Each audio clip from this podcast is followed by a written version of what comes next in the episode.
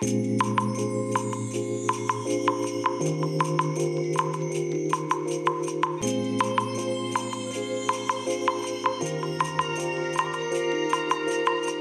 いおはようございます。本日はですね3月31日金曜日でございます。車の中の気温は13.1度ですね、えー、それではね本日も行ってまいりたいと思います。えー、今日はね3月31日ということでまさに年度末ですね。ねまあこれで明日からまた来年度がね新年度ですねが始まるわけですけれども、えー、天気はね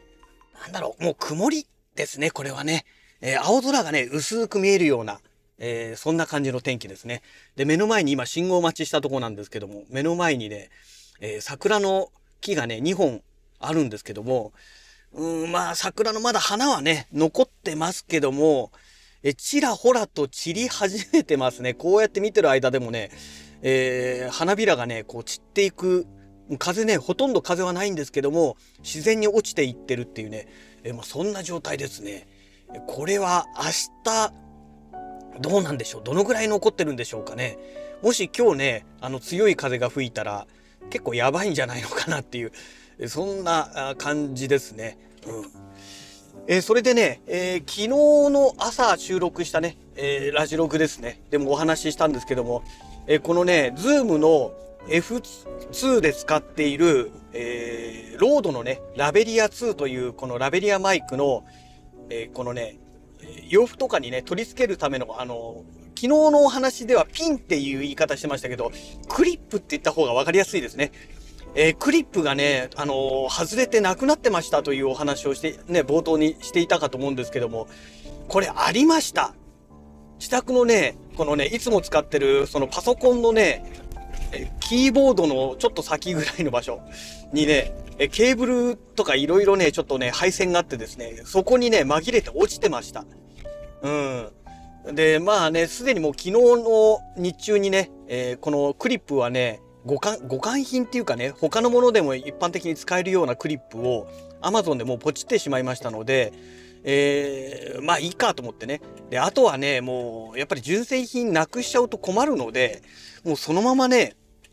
これは使わないでね、自宅で保管しといた方がいいかなと思ってね、え、そんな風に考えております。はい。で、今使ってるのはロードのラベリア GO ですね。ラベリア GO のえー、このクリップを使ってるんですけどもこれがねすごく安定してるんですよ。まあ、外れないという安心感がありますからねあの落ちないという意味でのね。うん、でまあ似たようなやつをね昨日 Amazon でポチってますからだからまあ Amazon のやつが今日来る予定なのでそれが来たらねもうそっちに入れ替えて純正品は自宅でね、えー、保管しておこうかななんて思っております。はい。えー、それでね、まあ、昨日の収録したラジログ、まあ、今朝公開したラジログになるわけですけども、えー、ブラックマジックのね、BMPCC4K、これをポチりましたと、中古でポチりましたというお話したんですけども、でね、まあ、あの、いろいろ見てましたら、あの、もともとね、この BMPCC4K、えー、某地図カメラさんでね、10万何百円とか、そのぐらいだったんですよ。で、これがね、決算セールということで、今日までですね、3月31日まで、えー、ものによってはね、今日のもう午前中までとかなんかそんな感じでね、時間帯にもあるみたいなんですけども、え値引き、かなりの値引きをしているようなんですね。で、昨日の夜帰宅してからですね、またちょっといろいろ見てたんですよ。えー、なんで見ていたのかというと、まあ、マイクロフォーサーズ、もともとね、レンズ持ってますよってお話ししてましたけども、えー、単焦点のレンズって実はね、あんまり持ってないんですよ。あんまりってかほとんど持ってないんですよね。えー、ましてや単焦点で明るいレンズってね全然持ってないんですよ。うんまあ、マクロレンズは2本持ってましてで広角のね 9mm、えー、ね F1.7 っていうのを持ってますけどまあ単焦点で明るいレンズって言ったら多分ねこの 9mm の F1.7 ぐらいしかないんじゃないかなと思うんですよね。あとはみんなね F4 とか F3.5 とかね、えー、まあそんな感じなんですよ。で、まあ、特にねあのいわゆる 35mm 換算でいうところの焦点距離 50mm ですね、えー、の、まあ、標準レンズと言われてるね。このレンズでのあの単焦点の明るいレンズって実は持ってなくてですね。いやこれ一本持っといた方がいいでしょって思ってしまったわけですね。でまあ昨日ねいろいろね改めてこのマイクロフォーサーズの種類のこの内容っていうのをねまあ見ていたわけですよ。YouTube のレビューとかね。いろいろ実際のこの動画で撮った場合と写真で見た場合とかね。まあいろいろ見てみたんですけども。えっ、ー、とねマイクロフォーサーズでやっぱり一番安いオートフォーカスが使えるね、えー、一番安い単焦点の 50mm の明るいレンズ。あくまで一番安いという意味ですね。はねパナソニックから出ている 25mm F1.7 っていうのがあるんですけどこれがね一番安かったんですよ。えっ、ー、とまあちょっとその年末年度末セールっていうのもあったというのもあるんですけども1万4,000円台とかでね中古で買えちゃうんですね。えー、なのであこれいいなと思ったんですけども他のねいろんなの見てるとね、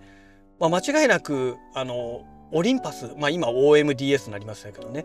えオリンパスの 25mmF1.2 っていうねプロレンズがあるんですけど、まあ、これがねもう間違いなくダントツですごくいいんですよ。やっぱりね F1.2 というだけあってねボケもねすごいボケてくれるんですよ。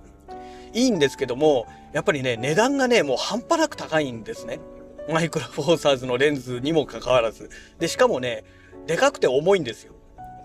ちょっとこれは違うなと。私が使うレンズじゃないなと思ってね。で、まあ、それは諦めまして、で、あとね、同じく、まあ、オリンパス、元オリンパスですね、から出ているもので、えー、25mm の F1.7 っていうのもあるんですけども、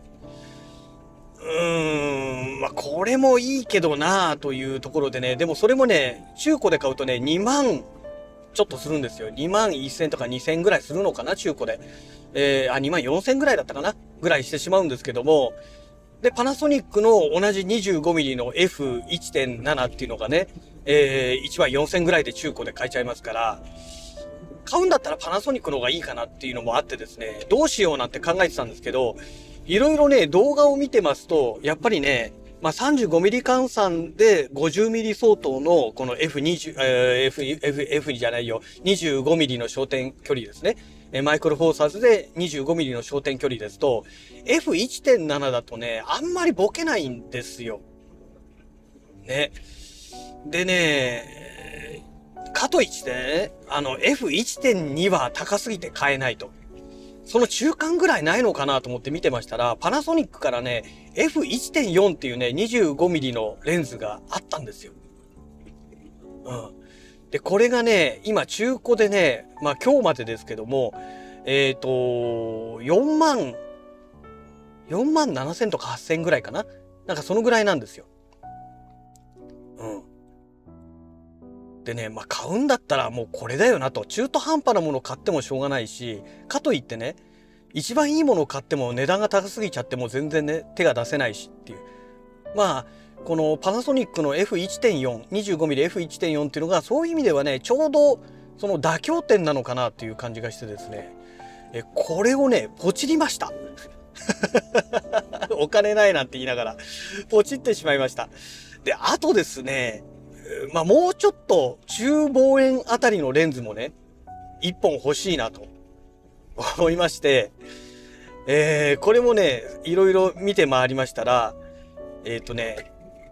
焦点距離、えー、マイクロフォーサーズの焦点距離で 45mm。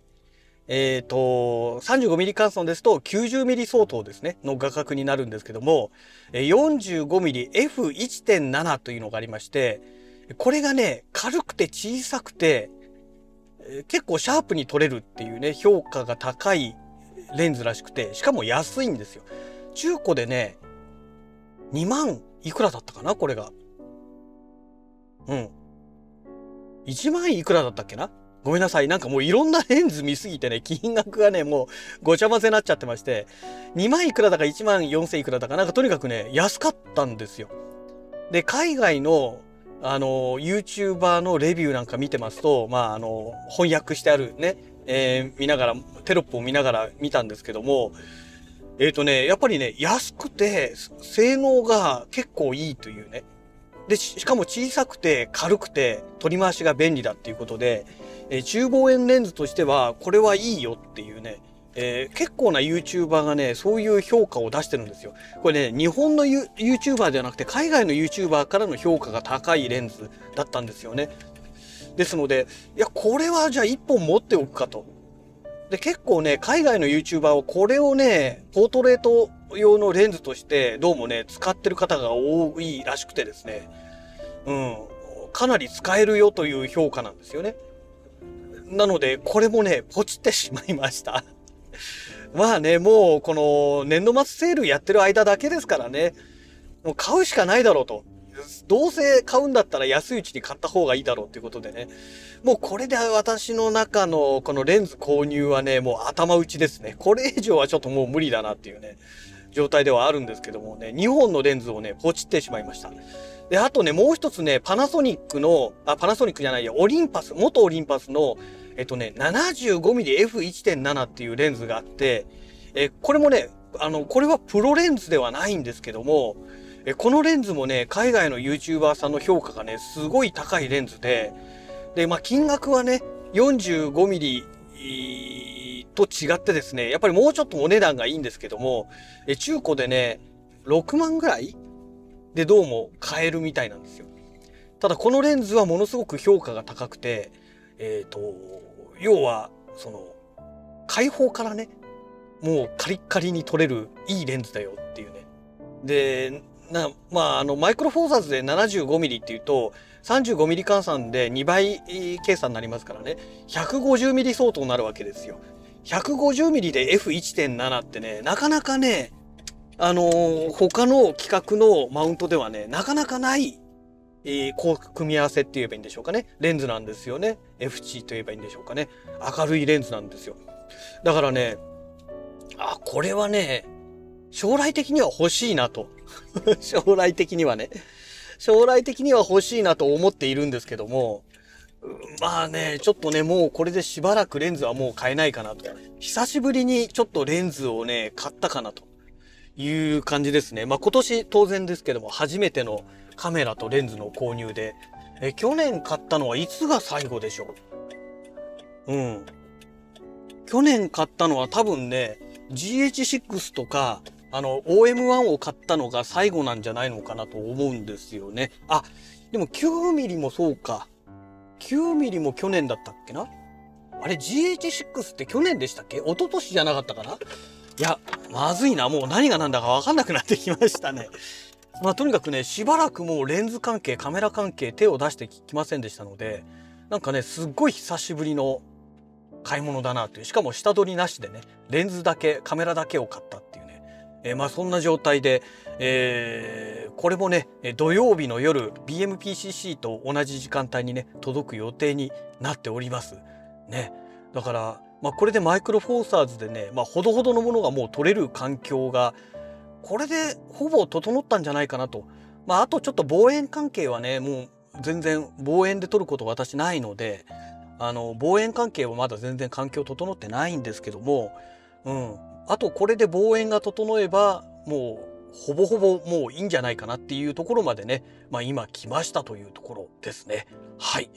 えー、そんなわけで会社の駐車場に到着いたしましたので、また次回のラジログをお楽しみください。それではまた。